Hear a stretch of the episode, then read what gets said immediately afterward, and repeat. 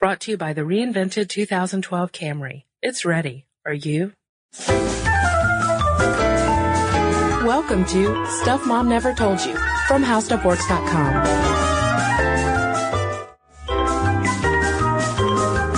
Hello and welcome to the podcast. I'm Cristen. I'm Caroline. So there was a recent comment left on the Facebook fan page for Stuff Mom Never Told You, which if you aren't a fan yet, you should do that right now. Stop listening to this podcast. Go to Facebook.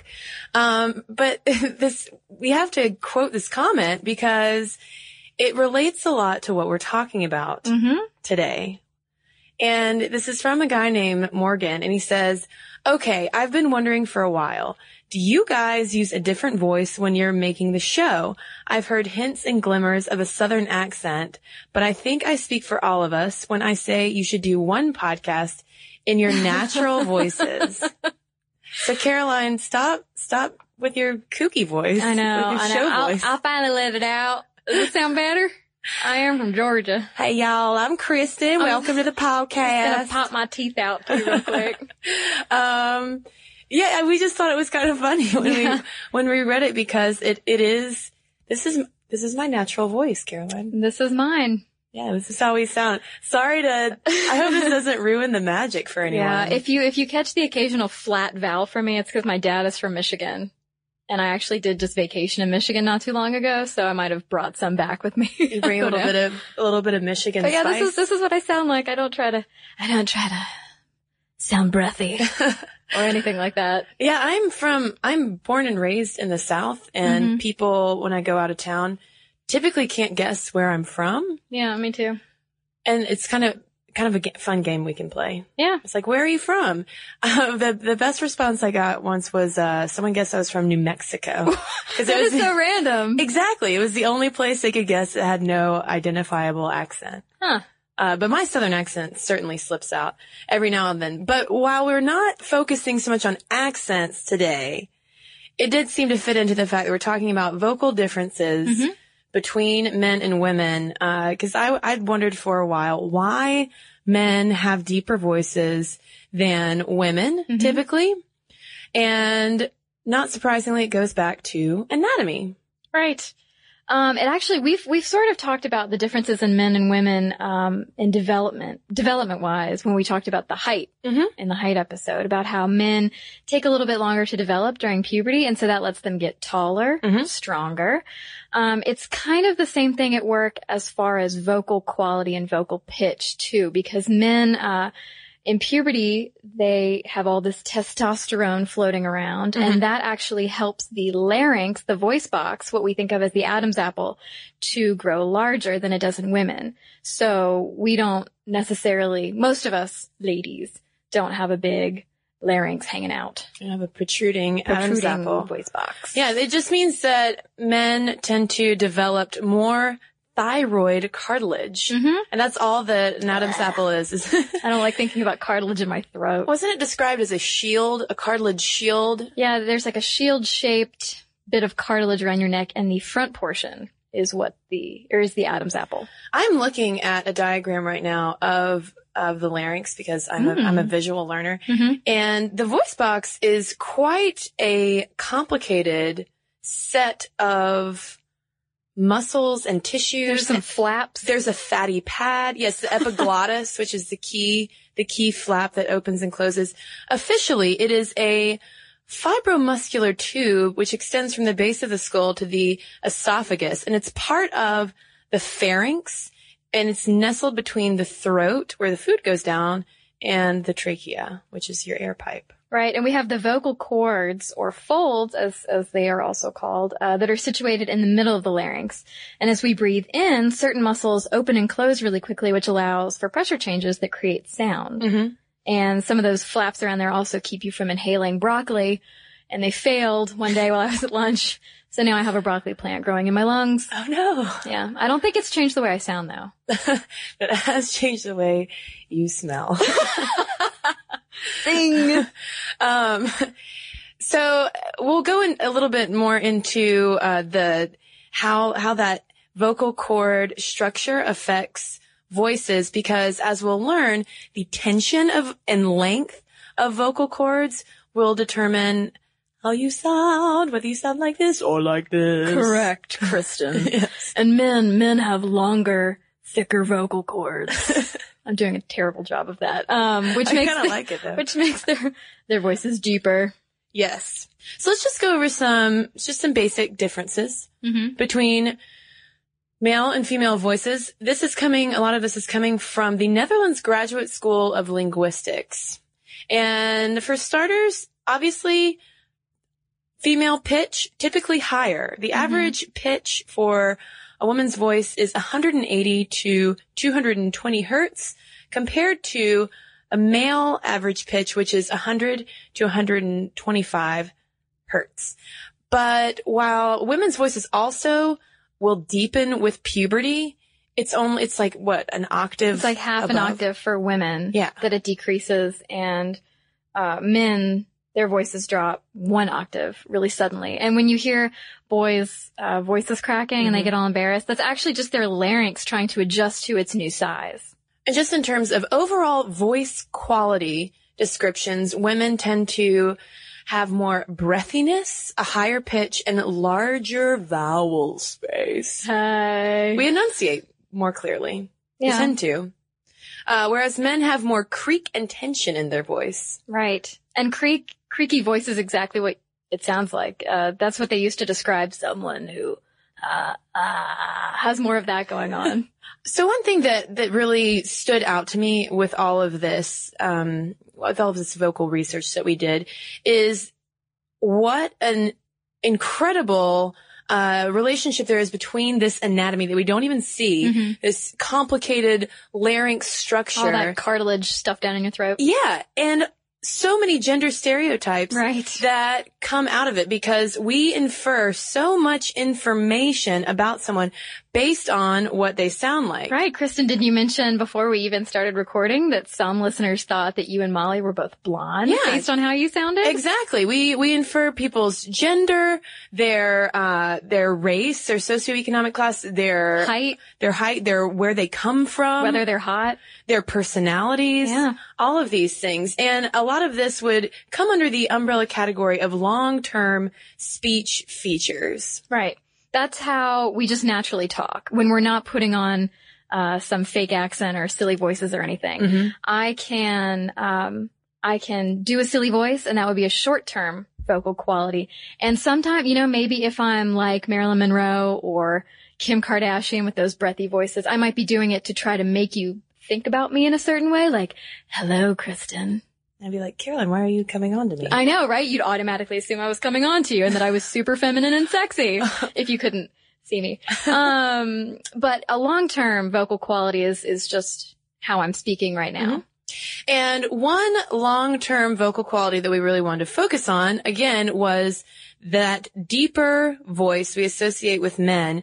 Uh, because the question was, are deeper voices more attractive? Because Right. we have this kind of cultural association with the deep, uh, manly voice. Lumberjack. yes. Yes. Um, actually, and study after study found that this was true, this assumption. Um, they had women listen to recordings of men speaking Mhm.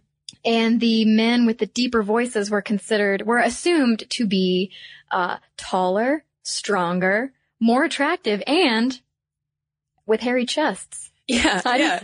I don't know why we thought of like the brawny man when, when a guy has a deep voice. And of course it's not, it's obviously not true for everybody. You know, deep voices come in all sorts of different packages, but But- just the assumption. Exactly. And this is coming from a study by, uh, called Men's Voices and Women's Choices by a researcher named Sarah Collins.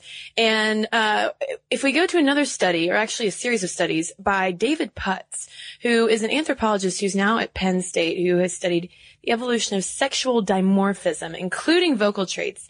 He, he found similar, he came to similar conclusions in a study that he did where he uh, recruited all of these male college students to come in and just talk about themselves. And he recorded, recorded them talking about themselves. And then he tinkered with their pitches so that some would be higher than, than as they actually speak and some lower.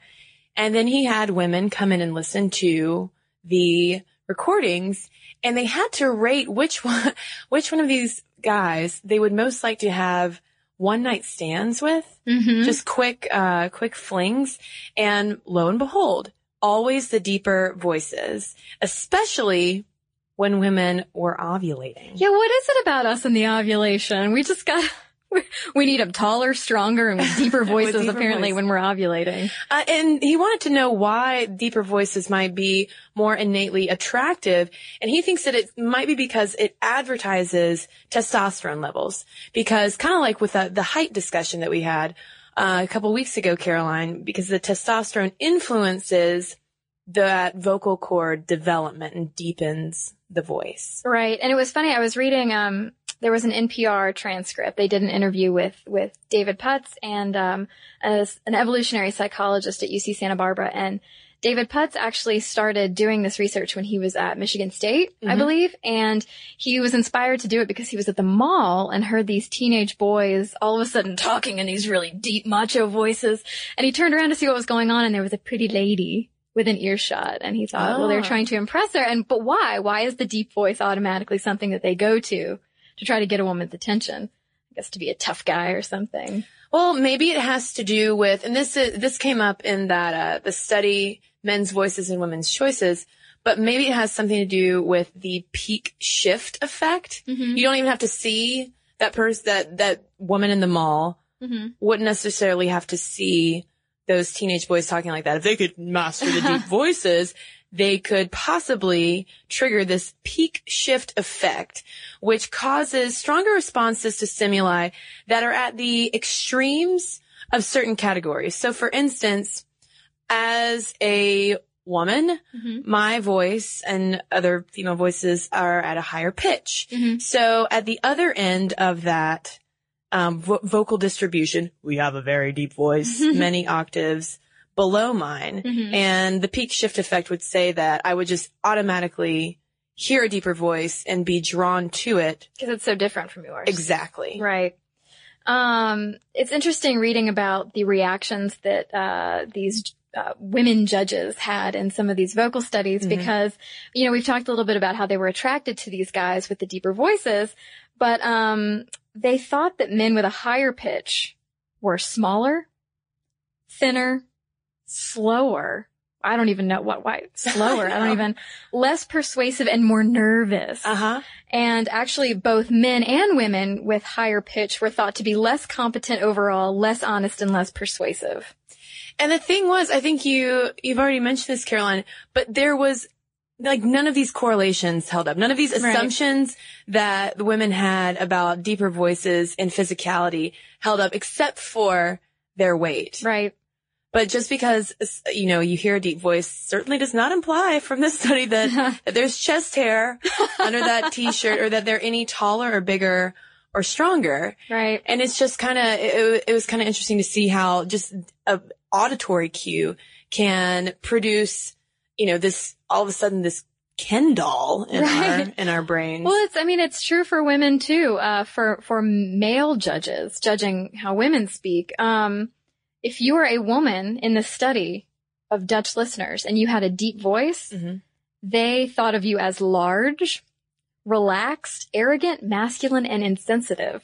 But while we place men and women at opposite ends of the vocal spectrum, with with women expected to have these higher pitch, higher frequency voices, and men having the lower, deeper uh, frequencies, when it comes to voices that we find attractive, while deeper voices tend to be more attractive in men, kind of deeper voices or breathy deeper voices tend to be more sexually attractive in women. Right. Uh, back to that NPR uh, transcript I was looking at earlier. Um, they use the example of Jessica Rabbit Mm-hmm. from Who Framed Roger Rabbit. She's voiced by Kathleen Turner, who I think is just fabulous. Romancing the Stone is one of my favorite movies. but Kathleen Turner has a very, not only a, a deep voice, deeper than normal for your average woman, but it's, it's very breathy too. Right. And that's just really, you have lazy vocal cords. Yes, it I hate to, I hate to, I hate to break it to you. well, I'll, I'll, I'll massage that language. It comes from air whistling through a gap at the back of the vocal cords. And women actually have larger vocal cord gaps, so we do tend to speak with a little more breath. Mhm. Um, but it, Harvard psychologist David Feinberg attributes this breathy, feminine sexiness uh, to accentuating that natural feminine trait. Basically, um, broadcasting those gaps in our vocal cords. hey, I'm a sexy lady. Look at my, I've got, I've got really gappy vocal cords. Right. Can you hear that? And we, and we read, uh, we read about, uh, studies, vocal studies, kind of like the ones we've already talked about, but that were done for, uh, gay men. mm-hmm. And people jumped to the conclusion that some of the men speaking were gay based on the fact that they thought they spoke in a more feminine way, not Mhm. necessarily just like a woman or anything, Right. but some of the vocal characteristics the were more feminine. the phonetic variation Right. in linguistic parlance. Uh, yeah, the, the study refers to the spectral skewness of the S consonant that is uniquely associated with perceived sexual orientation. And it seems like these kind of, um, like vocal stereotypes that we attribute to the GLBT community are extensions of those vocal stereotypes we saw in that study of uh, heterosexual women listening to men speaking and assuming Mhm. that they had the chest hair and all of that. We again and again we are attributing all of these these traits to people based on how our our larynx is constructed. Right. I mean, and you know, they, the researchers do point out in some of these studies that, uh, you know, why are we making these assumptions? And a Mhm. lot of it could have to do with, you know, movies, TV, radio, that we, Right. we, we see someone presented as very masculine or very feminine and sort of just assume that the way they talk is representative of all these different kinds of people. And of course, there there's a lot of interaction between your environment and how you speak. Um, in in one of the studies, the the one that was talking about um, how we make assumptions about sexual orientation based on vocalizations. Some think that speech differences might be learned socially conventional ways of speaking Right. you know, when I am hanging out with a with a Southern crew, especially it reminds me of a in um if if I if I watch my mom is a big fan of SEC football, Uh huh. college football, and if I'm watching a college football game with my mother, who is quite a rabid fan, I tend as as the closer we get to the fourth quarter, I mean it comes out, you know, a little bit Yeah. more. Catch that? Get her done. Yeah, the, my uh, my my my southern accent comes comes out of the closet a little bit more. Yeah. It's just, it's the same way when I'm with my dad in Michigan. Yeah, Neither one of us really has any sort of accent when we're in Georgia, but like the closer it gets to going on vacation up in the mitten, the uh, the In the flat the flatter his vowels get. Yeah, don't mess with the mitten. Yeah. Now you know how to make that "Don't mess with the mitten" sound far more menacing, Caroline. Ooh, how? You want to exert some some dominance. If I if I from the you know the lower portion of the United States Mhm. am am uh, pointing the finger at your at your mitten, Hey. what have you, you should maybe lower your your vocal register, Oh. exert more dominance with your Hey. voice. Yeah. Don't mess with the mitten.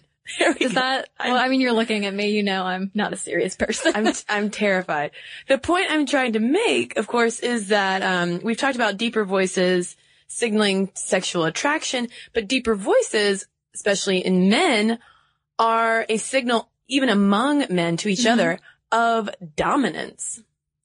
right. They even men are more likely to rate other dudes with deep voices as more Mhm. dominant. Although it did talk kind of about how men who rate themselves as dominant are less likely to rate other men as dominant. I don't know. It might be competition or might- something. It might be a little complicated. Yeah. Um, but while the, the deeper voices is an auditory signal of dominance, Mhm. for women, the threat among other women comes with highly feminine voices. And it might have something to do with some research from Susan Hughes at Albright College, who found that both men and women with sexy voices also tend to be more symmetrical and have traditionally sexy body types. Right. So it might be an auditory thing reinforcing the visual of, oh wow, not only are you just bonkers attractive, you have an incredible voice. Right. It could be boot. hormonal, right? She talked about like if, if hormones are more able to give you a curvy hourglass Mhm. shape, maybe they also give you a sexy Jessica Rabbit voice. Perhaps. I don't know if that sounded accurate at all. And another fun fact from Susan Hughes, uh, people with attractive voices seem to have more sex partners over their lifetimes. Right. Hormones. I mean, who knew that your voice box has such a profound impact. I know. It helps me at karaoke. I don't know what people think of me when I'm just talking. I haven't heard you sing yet. We'll have to have a special, a special A musical episode. episode. So we've covered a ton of studies Mm-hmm.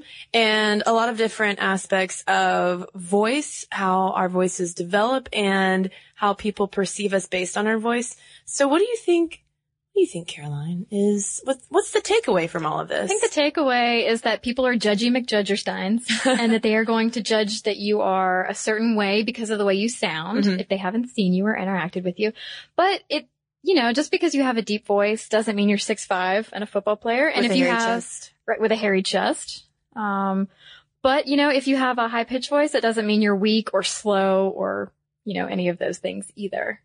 Yeah, maybe it's another another way to keep us cognizant of the gender stereotypes that we just automatically might make. Just Right. knee jerk judgments. And I think one major thing to take away is that uh, this is really how I speak. It is, yes, and this is and this is how I speak as well, unless I'm watching football with Right. my mother. Or hanging out in Michigan, whatever. Yeah, I think uh, one one final vocal anecdote. I think that the um, the most striking difference between a voice that I heard and the the physicality that I built up in my mind of how that person looked and how that person actually looks in real life.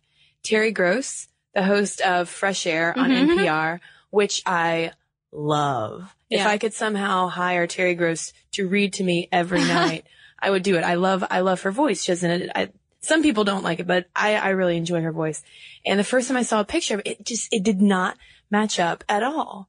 Um, for some, I imagine her with this, these long curls for some reason, and she has, uh, pretty much a crew cut. So anyway, it was just, uh, that's my, that's my voice story. Yeah. So now, now I would like to invite listeners to write in thinking, uh, or explaining to us whether our voices match our, our faces on, uh, on Facebook. Yeah, we've got our picture up there. Yeah. Yeah.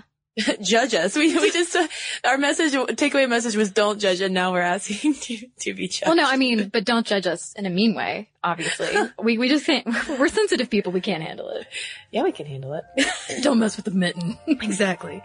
Well, again, uh, if you have any thoughts send our way on voices, email us. It's momstuff at howstuffworks.com. And we've got an email here to read that ties in with actually a number of episodes, but it's in response to our episode on women's intuition. Right. Sydney writes, a couple of weeks ago, a friend told me that since I started on estrogen, I'm the male to female transsexual former Freemason who emailed last year.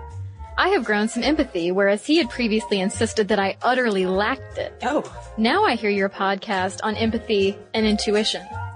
I'm entertained at the notion that he's clearly wrong, which I had already asserted on the grounds that I feel I was empathetic before. But part of me hopes that not too many people hear this and lose the superstition that I now have the benefit of these internal enhancements. Winky face. and you've got me wondering about some of the other mental and emotional changes I've associated with the estrogen therapy. How much of it is, it, how much of it is all in my head and how much is, well, actually in my head? Yeah, I, I think that uh, at some point we need to do an episode dedicated just to testosterone, one just to estrogen, because they come up so all the much. wonky things they do. yeah. Um, well, again, if you have an email to send our way, momstuff at howstuffworks is the address to direct it to. You can also find us on Facebook. Head over there, if anything, to see what we look like. Yeah. Um, and See if our voices match our picture. yeah. Uh, and follow us on Twitter as well at Mom Stuff Podcast. And then you can check out our blog during the week. It's stuff mom never told you from howstuffworks.com. Be sure to check out our new video podcast, Stuff from the Future. Join How Stuff Works staff as we explore the most promising and perplexing possibilities of tomorrow. The How Stuff Works iPhone app has arrived. Download it today on iTunes. Brought to you by the reinvented 2012 Camry. It's ready. Are you?